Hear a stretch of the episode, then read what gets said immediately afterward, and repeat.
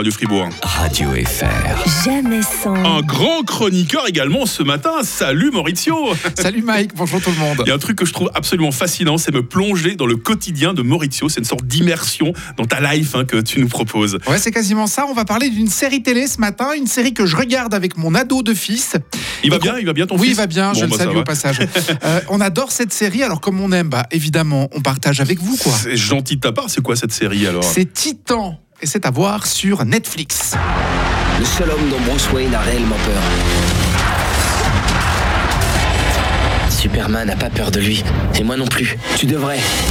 Voilà, vous l'aurez compris, Titan, ça nous entraîne dans le monde des super-héros à la découverte de Dick Grayson, le protégé de Batman, qui est devenu adulte, qui s'est totalement défait de l'homme chauve-souris, qui est pas chauve au passage. Il a même quitté Gotham City pour travailler avec la police de Détroit. C'est là qu'il va faire la rencontre de Rachel. C'est une empathe au pouvoir qu'elle n'arrive pas vraiment à contrôler.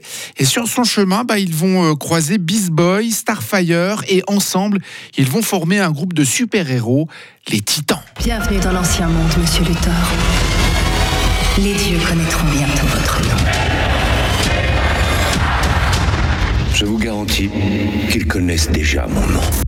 Titan, c'est donc une série, vous l'aurez compris, de super-héros. hein. Euh, moi, j'aime bien les super-héros. T'es un peu notre super-héros à nous d'ailleurs. Oh, oh, ça, c'est Fribourg, ça, c'est gentil, Mike. merci. Euh, Titan, c'est adapté du comic book Teen Titan, édité par DC Comics, ceux qui ont édité Superman, Batman, Wonder Woman, Aquaman, enfin tous les man, euh, sauf Spider et puis les autres. Cette adaptation, on la doit à tout un tas de gens sympathiques dont les noms ont très peu d'importance pour nous, qu'ils m'excusent s'ils sont à l'écoute. S'il y a un nom à retenir, c'est celui de Greg Berlanti. Ah ouais, pourquoi C'est qui ce monsieur Bah, en fait, euh, Greg Berlanti, c'est en quelque sorte le pape de l'adaptation DC Comics à la télé. C'est à lui qu'on doit des séries comme Arrow, Flash, Supergirl et Legends of Tomorrow, et puis plein d'autres.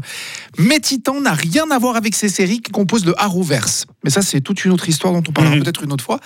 Ce que je trouve intéressant, moi, avec euh, Titan, c'est que ce sont pas les héros avec un grand H qui sont au cœur de l'histoire, mais plutôt ceux qui sont dans leur ombre. On suit euh, Dick Grayson, Robin, l'acolyte de Batman, mais aussi Starfire, Wonder Boy et même Superboy. Voilà, on connaît un peu la galerie des personnages, mais les histoires dans tout ça, Maurizio. Alors, les, les histoires, elles sont sombres, sanglantes Oh. même, euh, mais très profondes.